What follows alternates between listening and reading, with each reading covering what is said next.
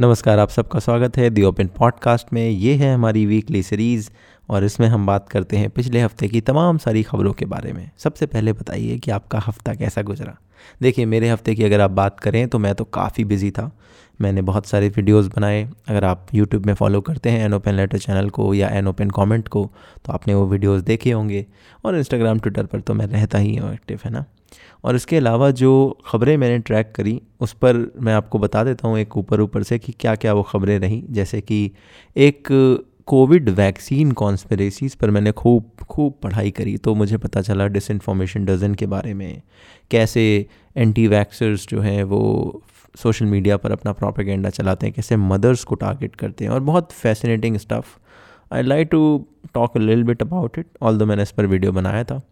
Then another thing जो मैंने पढ़ी वो है ब्लैक फंगस और वाइट फंगस ब्लैक फंगस तो बाय द वे बहुत सारे स्टेट्स ने ऑलरेडी एपिडेमिक घोषित कर दिया है. हमारी केंद्र सरकार ने भी कहा है कि ब्लैक फंगस को एपिडेमिक नोटिफाई किया जाए. तो उस पर हम बात करेंगे, है ना?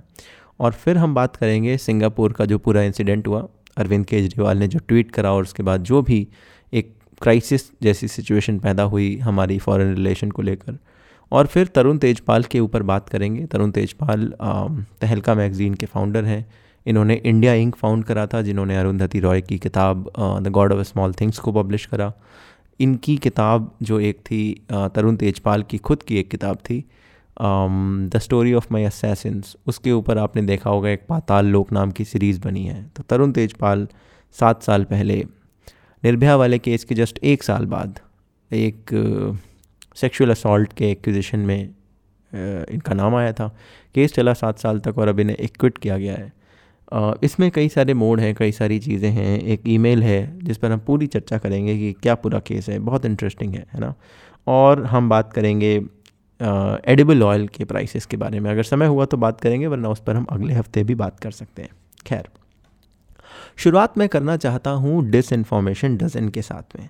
देखिए डिस इन्फॉर्मेशन का मतलब होता है जब आप जानबूझकर कोई ऐसी इन्फॉर्मेशन फैलाएँ, जो आप जानबूझकर किसी को गुमराह करने के लिए फैला रहे हो।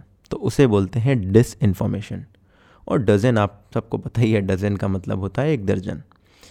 तो एक एंटी वैक्स वॉच और Center for Countering Digital Hate इन दोनों लोगों ने मिलकर, दोनों ऑर्गेनाइजेशन ने मिलकर ये पता लगाया कि जो इंटरनेट पर कंटेंट आता है वो कितना और कितने अकाउंट से आता है? तो इन्हें पता चला कि तकरीबन 73 परसेंट कॉन्टेंट जो इंटरनेट पे शेयर किया जाता है एंटी वैक्सर से रिलेटेड मतलब वैक्सीन के अगेंस्ट जो कॉन्स्परेसी थ्योरीज इंटरनेट पर शेयर करी जाती हैं, वो सिर्फ़ 12 अकाउंट्स के थ्रू जनरेट होती हैं।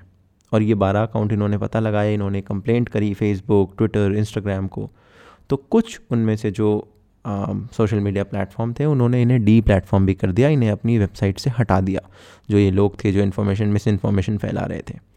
मगर कई सारी अभी भी सोशल मीडिया पर ये लोग अवेलेबल हैं, और ये लगातार मिस इन्फॉर्मेशन फैला रहे हैं वैक्सीन्स के बारे में।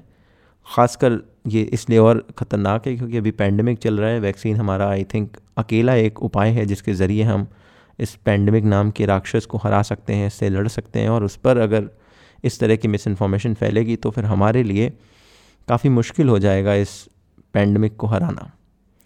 और ये जो डिसइंफॉर्मेशन डज़न है, इस पर इन्होंने एक दूसरी रिपोर्ट पब्लिश करी थी और वहाँ पर इन्होंने एस्टिमेट करा कि तकरीबन 29 मिलियन लोग हैं जिन तक इस डिसइंफॉर्मेशन डज़न का कंटेंट पहुँचता है हर महीने। और ये बेहद ख़तरनाक है और इस पर थोड़ा सा ध्यान देने की ज़रूरत है। हमें भी और इन प्लेटफॉर्म्स को भी कि ये कंट्रोल करें इस तरह का कंटेंट और सरकार को भी कि इस तरह की जो डिस इन्फॉर्मेशन है, इसके ज़रिए पता है क्या होता है? इसके ज़रिए होता यह है कि वैक्सीन हेजिटेंसी आती है लोगों में। हमारे देश में अगर आप देखें तो एक रिसर्च पब्लिश हुई थी अभी बहुत रिसेंटली आइडियाज़ फॉर इंडिया नाम के पोर्टल पर। उस रिसर्च का नाम है covid nineteen vaccine hesitancy trends across states over time ideas for India dot in नाम की वेबसाइट पर पब्लिश्ड है। और यहाँ पर बताया गया है कि भारत में वैक्सीन हेजिटेंसी मिनिमम है केरला में और वो भी 20 परसेंट है और मैक्सिमम है 42 परसेंट तमिलनाडु में, है ना? और ये बीच में बाकी सारे स्टेट्स आते हैं 20 से बयालीस प्रतिशत के बीच में। अलग अलग स्टेट्स में इतने ज़्यादा लोग ये कहते हैं कि हम वैक्सीन नहीं लगवाना चाहते। अब इन्होंने सैम्पलिंग करके रिसर्च वगैरह करी है, उस पर स्टडी निकाली है बट स्टिल वेरी डेंजरस और सरकार की तरफ़ से जो भी जो भी कैंपेन्स चल रही हैं, वो बहुत इफ़ेक्टिव नहीं हैं लोगों को वैक्सीन के लिए प्रेरित करने में।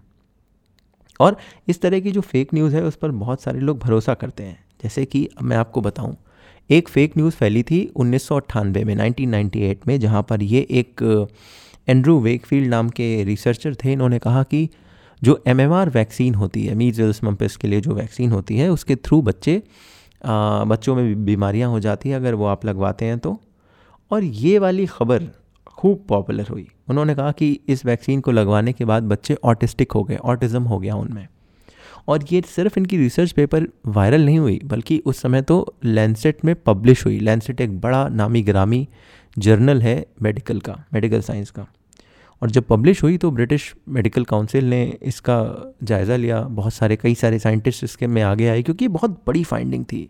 लोग शॉक्ड हो गए कि अगर ऐसा हो रहा है तो हमें रोकना चाहिए। बट बिफोर दैट उन्होंने कहा, एक बार हम भी तो रिसर्च करके देखें। और तमाम सारे साइंटिस्ट ने जब अपनी रिसर्चेस करी तो एक साइंटिस्ट भी उस एग्जैक्ट रिज़ल्ट को रेप्लिकेट नहीं कर पाया। और जब वो नहीं कर पाए तो उन्होंने कहा कि ये फर्जी रिसर्च है। फिर पता लगाया गया कि एंड्रू को फंडिंग कौन करता है। तो पता चला कि कई सारे वो जो एडवोकेट्स हैं जो कि वैक्सीन मैन्युफैक्चरर्स को केस करने के लिए सोच रहे हैं। और उन्होंने ये पूरी रिसर्च फंड करी थी और उनके ज़रिए सब कुछ निकल के आया। तो ये भी एक बड़ी प्रॉब्लम है कि जो रिसर्चेस भी हैं, फिर उसके बाद वो डी प्लेटफॉर्म हुए वहाँ से लेंसेट से उनका पेपर हटा, एकदम अनएम्प्लॉयबल टाइप के हो गए। बट फिर भी बहुत सारे लोग थे जो एंड्रू पर विश्वास करते थे, उन्होंने कहा, नहीं नहीं, ये तो एंड्रू सही बात कह रहे हैं, बाकी सब लोग झूठ बोल रहे हैं, इन्हें फंसाया जा रहा है। तो ये होता है लोगों के मन में शक डालने का ख़तरा कि लोगों में शक आ जाता है, फिर लोग ऐसी ऐसी चीज़ों पर विश्वास करने लगते हैं जिसके सबूत नहीं है, जिसमें बहुत सारे साक्ष्य कह रहे हैं कि फ़ेक है, बहुत सारे और भी रिसर्चर उसका अगेंस्ट में जा रहे हैं, बोल रहे हैं बट उन पर लोग विश्वास करने लगते हैं। और यही हो रहा है अभी भी, है ना? और ये जो एंटी वैक्सर सोशल मीडिया पर हैं, इनका और ज़्यादा ख़तरा है इनसे क्योंकि इनकी रीच बहुत ज़्यादा है। और वो किस किस इंसान तक पहुँच रहे हैं और उस, वो इंसान किस स्टेट ऑफ़ माइंड में है, कब वो किस चीज़ को बिलीव कर लेगा, हमें नहीं पता। और हमें एक ख़ास और बात पता है कि ये जो एंटी वैक्सर्स हैं, वो माओ को टारगेट करते हैं मदर्स को। जैसे कि एक ईवी गेल क्लोब्स नाम की बच्ची थी छः महीने की। उस बच्ची की तस्वीर इन्होंने एंटी वैक्सर्स ने खूब कई सारे पोस्टर्स में लगाई, है ना? बिल बोर्ड्स में लगाई, क्योंकि उनकी, उसकी डेथ हो गई थी छः महीने में और बताया गया कि वो बच्ची को उसकी माँ एक रेगुलर चेकअप के लिए ले गई बट उस अस्पताल से आने के छत्तीस घंटे बाद उस बच्ची की डेथ हो गई। उसकी माँ ने कहा कि ये डेथ वैक्सीनेशन की वजह से हुई थी क्योंकि चेकअप के दौरान उसमें वैक्सीन्स भी लगी थी बच्चे में। और उसकी माँ अब इस समय बहुत कैटलिन क्लोब्स नाम है उनकी, उसकी माँ का, और वो बहुत बड़ी एक राइजिंग स्टार है एंटी वैक्स मूवमेंट की।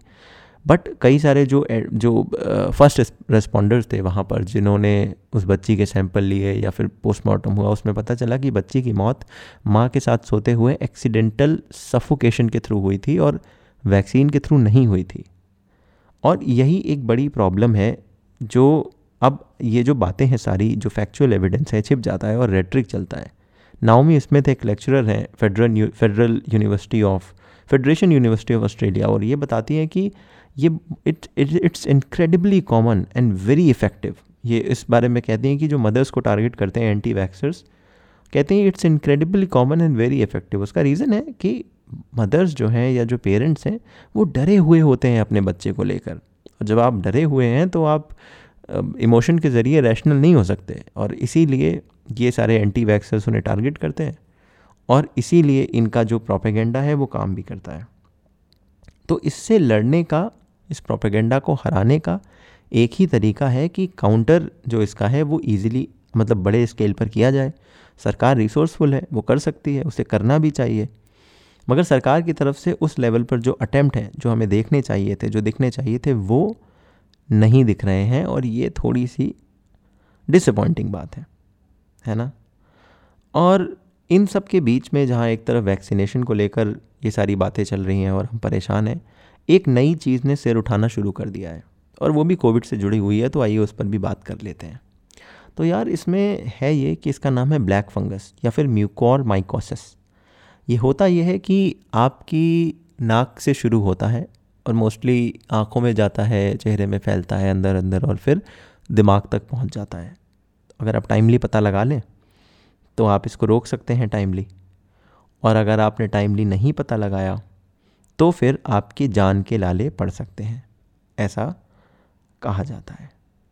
और म्यूकोर माइकोसिस में होता यह है कि मोस्टली जो लोग जिनकी इम्यूनिटी थोड़ी सी कमज़ोर है, वो लोग जब कोविड के लिए भर्ती होते हैं अस्पतालों में, उसके बाद अगर उस कमज़ोर इम्यूनिटी के साथ उनकी ब्लड शुगर लेवल भी हाई है तो उनको मिकॉर माइकोसिस होने का ख़तरा ज़्यादा होता है। कहा यह जाता है कि जो लोग ऑलरेडी डायबिटिक हैं, उनके लिए तो ये बहुत ख़तरनाक है, उनको तो और ज़्यादा सचेत रहना चाहिए। बट जो डायबिटिक नहीं भी हैं, उनको भी सचेत रहना चाहिए क्योंकि कई बार कोविड के दौरान अगर आपको स्टेरॉइड्स दिए जाते हैं तो उसके ज़रिए भी आपके खून में शुगर की मात्रा बढ़ जाती है है ना? और इसके तमाम सारे लक्षण हैं। आप एक बारी गूगल करिए, इसके बारे में आप लक्षण उसके पढ़िए, है ना? और अगर आप कोविड से रिकवर हुए हैं, क्योंकि कहते हैं कोविड की रिकवरी के 10-12 दिन के भीतर ये बीमारी पकड़ने का चांस ज़्यादा रहता है। और अगर आपको वो लक्षण दिखते हैं तो आप ज़रूर डॉक्टर से तुरंत कंसल्ट करिए, है ना? इस पर भी हमने एक डिटेल वीडियो किया है, इसीलिए क्योंकि हम अवेयरनेस फैलाना चाहते थे कि लोगों को लक्षण पता चले, लोग थोड़ा सीरियसली लें इसको। और इस बीमारी को सीरियसली इसलिए और लीजिए क्योंकि इसका जो रिकवरी रेट है बताया जा रहा है वो पचास परसेंट है। मतलब हर दो में से एक इंसान इस बीमारी से रिकवर नहीं करता, उनकी जान चली जाती है। और इसके साथ साथ ये बीमारी जो कि स्प्रेड बड़ी तेज़ी से होती है तो अगर ये नाक से स्प्रेड करके आपकी आँखों तक पहुँच गई तो आगे ये स्प्रेड ना करे और ताकि आपकी जान बचाई जा सके, आपकी आँखें निकालनी पड़ती हैं। तो ये बेहद ख़तरनाक, बहुत सीरियस बीमारी है। इसे बिल्कुल भी हल्के में ना लें। क्योंकि अगर ये आँखों से आगे स्प्रेड करता है दिमाग में तो बचाने का कोई तरीका नहीं बचता, फिर तो जान जाने का ख़तरा रहता है। और अगर आपने टाइमली पता लगा लिया तो कुछ एंटी फंगल इन्फेक्शंस आते हैं, दवाइयाँ आती हैं, उससे बचाया जा सकता है। और ये बीमारी इतनी तेज़ी से फैल रही है कि केंद्र की सरकार ने कहा नोटिफाई करके सरकारों, राज्य सरकारों को कि आप इसे एपिडेमिक नोटिफाई कर दें। और कई सारे जो सरकारें हैं, जैसे कि तमिलनाडु, ओडिशा, गुजरात तेलंगाना, राजस्थान, बिहार, इन सबने इसे ऑलरेडी एपिडेमिक महामारी घोषित कर दिया है। छूने से नहीं फैलती, एक दूसरे से ऐसे नहीं फैलती कोविड फैलता है, ये वाली नहीं फैलती बट फिर भी अब, अभी तक नहीं पता है हमें इसके बारे में ज़्यादा धीरे धीरे और पता चलेगा तो इसलिए इससे बचकर रहें। और जहाँ एक तरफ़ ब्लैक फंगस फैल रहा था, वहीं अब एक और नई परेशानी आ गई कि भाई वाइट फंगस भी फैल रहा है। ये वाला आपके फेफड़ों तक फैलता है। और इसके सिम्टम बड़े कोविड जैसे रहते हैं। कई लोगों में तो कोविड नेगेटिव आता है बट वाइट फंगस के सिम्टम होते हैं और उनको वाइट फंगस हो चुका होता है। तो ये बहुत रीसेंट खबर है। इसमें बताते हैं कि कई लोग जो ऑक्सीजन सपोर्ट में रहते हैं कोविड के दौरान, उनको भी ये बीमारी होती है। वैसे ब्लैक फंगस भी ऑक्सीजन सपोर्ट की वजह से होती है। कई बार कि आपके ऑक्सीजन में जो डी डी ह्यूमिडिफायर जो लगाया जाता है, उसमें जो पानी जाता है वो अगर गंदा रहा, साफ़ नहीं रहा तो उसके ज़रिए फंगल इन्फेक्शन होता है। तो वैसा कुछ इधर भी बताया जा रहा है। और ये वाला लंग्स में फैलता है, बच्चों में चिल्ड्रन में, महिलाओं में इसका खतरा रहता है। जो स्टेरॉइड्स पर हैं पेशेंट्स उनमें भी इनका, इसका खतरा रहता है। तो ब्लैक और वाइट फंगस ये दोनों जो बीमारियाँ हैं, बेहद ख़तरनाक हैं और इनसे बचने की ज़रूरत है। इन पर जैसे जैसे और इन्फॉर्मेशन आएगी, मैं कोशिश करूँगा कि आपको बताता रहूँ। और बाकी हमने ब्लैक फंगस पर वीडियो बनाया हुआ है तो आपको अगर डिटेल्स चाहिए तो आप ज़रूर वो जाकर एक बारी देखिए हमारे यूट्यूब चैनल पर which is an open letter ठीक है? अच्छा अब इसके बाद बात करते हैं हमारे आ, दिल्ली के मुख्यमंत्री अरविंद केजरीवाल जी के बारे में। ये एक आर्टिकल मेरे सामने खुला हुआ है जो कि न्यूज़ एटीन इंडिया पर लिखा हुआ है। इन्होंने हेडिंग डाली है as Singapore invokes fake news law over Kejriwal's variant tweet here is a look at the diplomatic row तो सिंगापुर ने फेक न्यूज़ लॉ इन्वोक किया है है ना?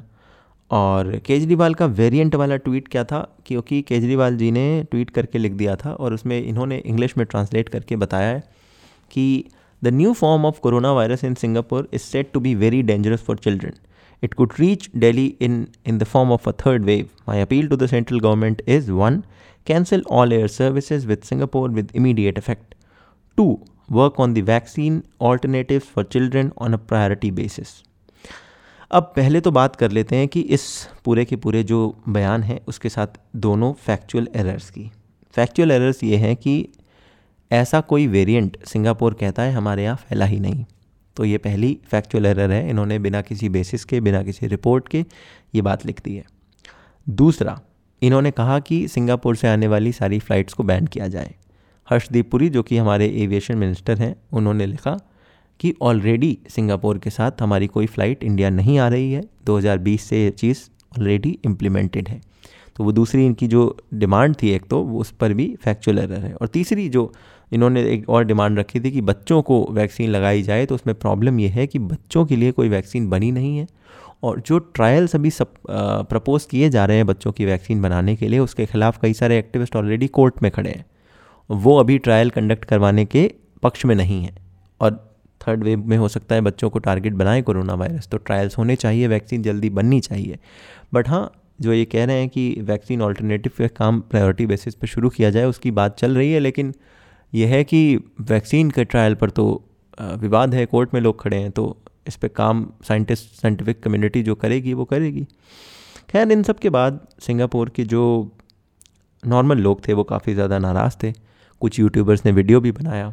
है ना, एक मुझे लगता है वहाँ पर भी के आर के लोग रहते हैं के आर के जैसे तो वहाँ पर भी एक किसी ने बना दिया एक वीडियो इसके बाद हमारे जो स्पोक्स पर्सन है ऑफ़ एक्सटर्नल मिनिस्टर की मिनिस्ट्री के तो एक्सटर्नल मिनिस्ट्री अफेयर्स की मिनिस्ट्री के जो स्पोक्स पर्सन है मिस्टर अरिंदम बागची उन्होंने लिखा that high commissioner P Kumaran clarified to the Singapore government that the Delhi chief minister has no competence to comment on COVID-19 variant.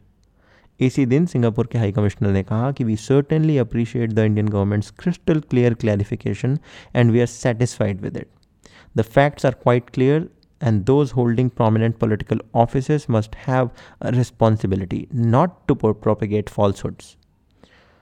और इसके बाद हमारे जो एक्सटर्नल अफेयर्स के मिनिस्टर हैं मिस्टर एस जयशंकर उन्होंने कहा कि दिल्ली में chief minister does not speak for India and that to the two countries have been solid partners in combating the pandemic और इसके बाद आम आदमी पार्टी के कई सारे मेंबर्स ने कहा कि देखिए ये लोग तो सिंगापुर पे ज़्यादा वो कर रहे हैं और हमारे घर के अंदर जो प्रॉब्लम है उस उससे ज़्यादा सरकार को इमेज की चिंता है बट ये it it was just a huge mess unnecessary avoidable, unfounded complete mess.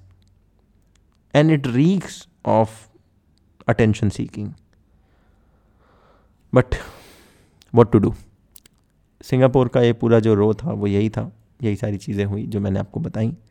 नहीं होनी चाहिए थी अवॉइड किया जा सकता था बट अब हो गया। तो ये सारी चीज़ें हुई। कई लोग कहते हैं कि हमारी एक्सटर्नल अफेयर्स की मिनिस्ट्री ने अलग तरह से बिहेव करा। उन्हें शायद इतना नहीं ओपनली कहना चाहिए था। बट बात यह भी है कि अरविंद केजरीवाल को भी अनफाउंडेड क्लेम करने की ओपनली क्या ज़रूरत थी? अगर उनमें शक भी था, वो कंप्लेंट करना चाहते थे तो मिनिस्ट्री को पत्र लिख देते, है ना? इंटरनली अपने ऑफिशियल चैनल के थ्रू बात पहुंचाते। ये जो ट्वीट करके इन्होंने करा तो उसके बाद फिर सही नहीं था। और फिर हमारे रिलेशन अगर ख़राब होते हैं, बाहर के देशों से, हमारी नेताओं की वजह से जो इतने प्रोमिनेंट हैं हाईलाइटेड हैं फ़ेमस हैं ट्वीट जिनका छपता है, जिस पर न्यूज़ बनती है, उन्हें थोड़ा सा सावधान रहने की ज़रूरत तो है भाई, है ना? और इसके अलावा हम बात कर लेते हैं मिस्टर तरुण तेजपाल के बारे में। Tarun Tejpal has been acquitted इसमें दो आर्टिकल हैं। एक आर्टिकल है जो कि द क्विंट में पब्लिश हुआ है और दूसरा द इंडिया टुडे में। इंडिया टुडे का आर्टिकल कहता है, Tarun Tejpal acquitted in rape case what was the case about Quint का आर्टिकल कहता है ऑल मैं क्विंट बहुत ज़्यादा रेफ़र नहीं करता बट यहाँ पर इन्होंने एक टाइमलाइन दी हुई है इस केस की जो बहुत एग्जॉस्टिव टाइमलाइन लगी, इसलिए मैं ये आर्टिकल रेफ़र कर रहा हूँ अभी।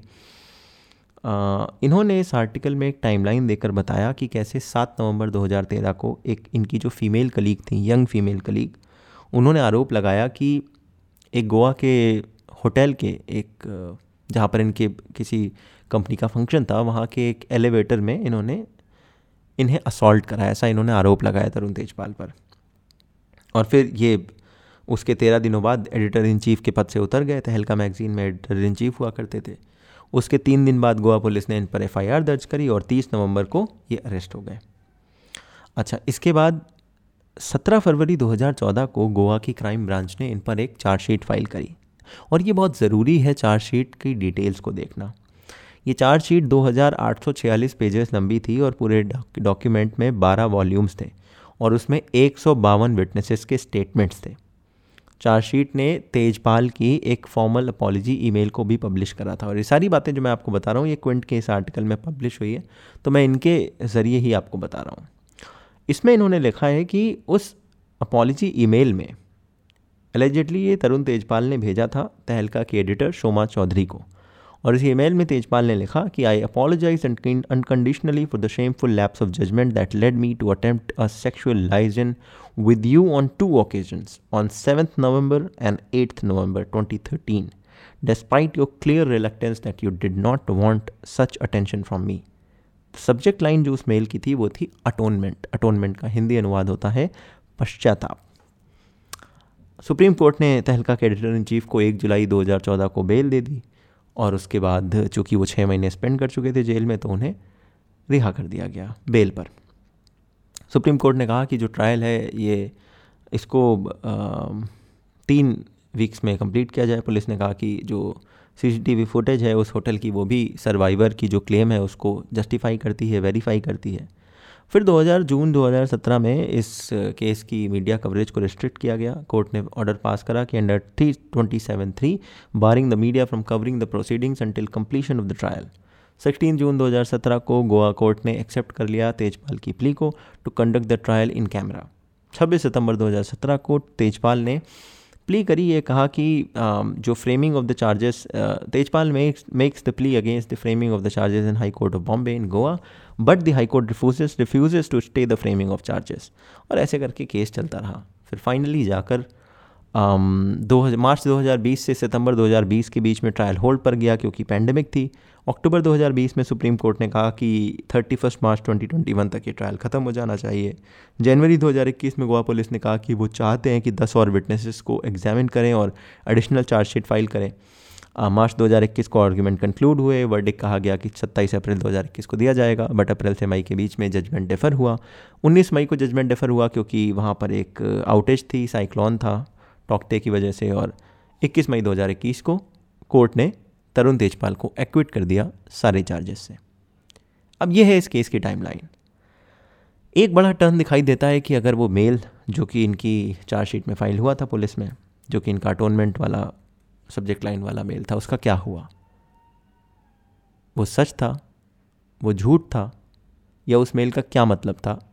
ये पता नहीं चल पाया।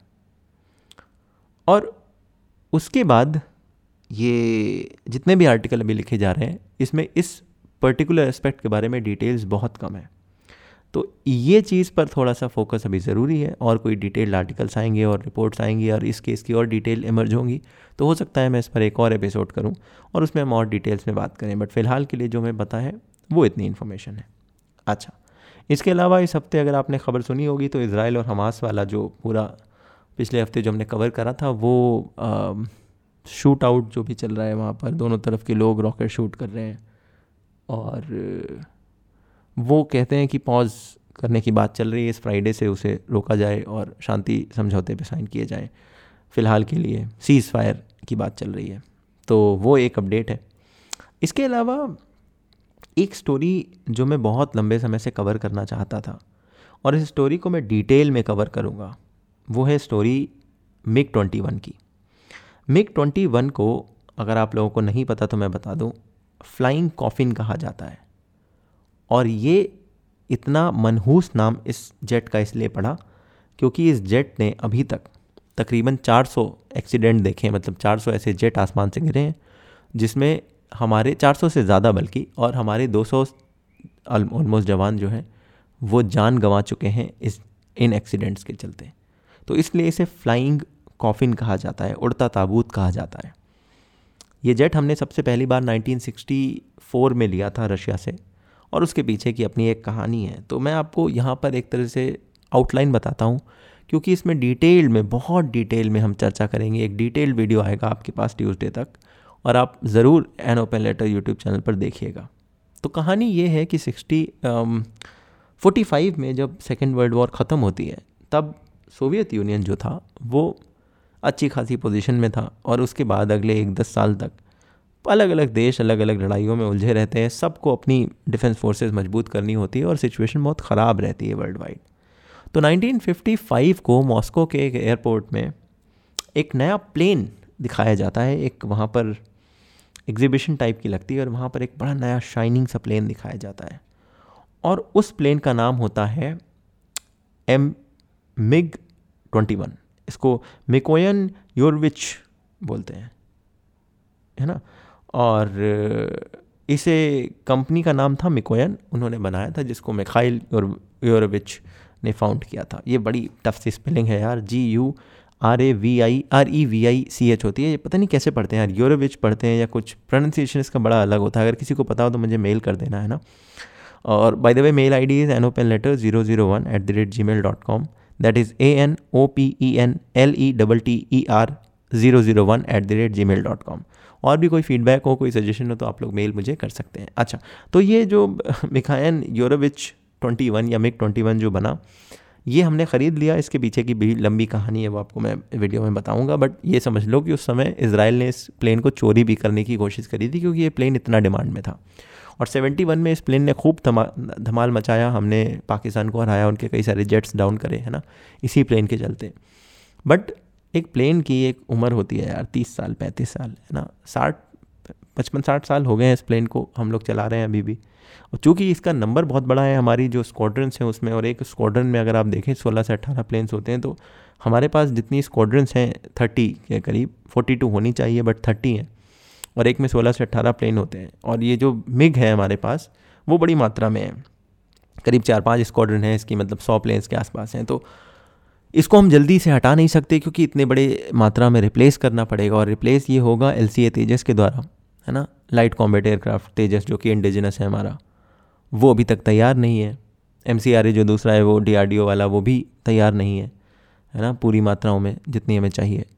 तो ये चीज़ें बहुत डिले होती जा रही हैं। और कई लोग फिर ये कहते हैं कि मिग इतना भी इतना भी अनसेफ नहीं है बट उसके पीछे भी वो अपनी आर्ग्यूमेंट देते हैं, दोनों तरफ़ के आर्ग्यूमेंट हैं। तो मैंने बहुत इसमें डिटेल में रिसर्च करी है।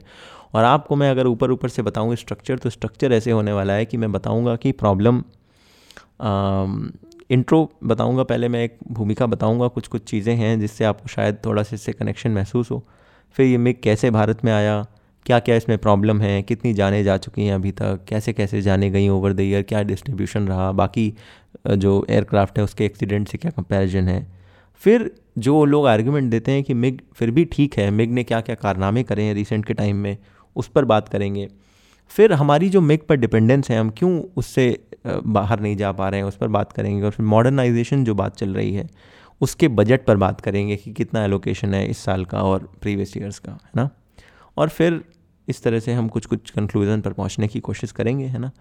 तो बहुत इंटरेस्टिंग वीडियो होगा, उसे आप मिस मत करिएगा, है ना? इस ट्यूसडे आपको मिलेगा, सुबह साढ़े नौ बजे मेरे वीडियोज़ आते हैं सारे एन ओपन लेटर चैनल पर।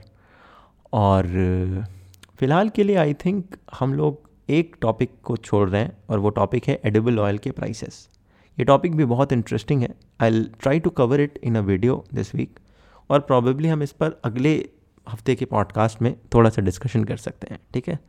तो फ़िलहाल के लिए इस पॉडकास्ट में इतना ही। अगर आप लोग मेरे न्यूज़लेटर को सब्सक्राइब करना चाहते हो तो इस पॉडकास्ट में एक लिंक होगा, उसको क्लिक कर देना। क्योंकि हर संडे सुबह साढ़े नौ बजे मैं आप लोगों को न्यूज़ लेटर के ज़रिए कुछ जो बहुत उस हफ़्ते मुझे इंटरेस्टिंग आर्टिकल या वीडियो लगे होते हैं, या जो भी कुछ इंटरेस्टिंग लगता है, या जो मेरे कुछ वीडियोस होते हैं उस हफ़्ते आए हुए, वो मैं आपको लिंक सेंड करता हूँ सुबह सुबह नौ बजे संडे को। तो अगर आपको वो चीज़ें देखने में इंटरेस्ट है, पसंद आता है तो आप ज़रूर इस शो नोट्स में जाएँ। उस लिंक को क्लिक करें और अपनी मेल आईडी सबमिट कर दें। आप उस न्यूज़लेटर में सब्सक्राइब हो जाएँगे। आपके जीमेल पर एक, जो मेल आईडी आप देंगे, उस पर एक लिंक आएगा, उसको आप कंफर्म कर दें। तो आप सब्सक्रिप्शन लिस्ट में ऐड हो जाएँगे और आपको हर हफ़्ते, हर संडे या फिर एक संडे छोड़कर, वो मैं देखूँगा आगे बट आपको सुबह नौ बजे इस तरह की लिस्ट मिलती रहेगी, जो कुछ इंटरेस्टिंग आर्टिकल होंगे वीडियोज़ होंगे, जो देख कर पढ़ आपको काफ़ी मज़ा आने वाला है। ठीक है? तो वो आप कर दें और बाकी आ जाएँ सोशल मीडिया पर। इंस्टाग्राम फेसबुक ट्विटर सब जगह सेम हैंडल है an open letter zero zero one हमारे यूट्यूब पर वीडियो देखें एन ओपन लेटर चैनल का नाम है। और इसी तरह से खुश रहें खुश रहें, स्वस्थ रहें, अपना ध्यान रखें, अपने परिवारजनों का ध्यान रखें, दोस्तों का ध्यान रखें, है ना? और मैं आपसे अगले हफ़्ते मिलूँगा, ठीक है? जय हिंद, वंदे मातरम।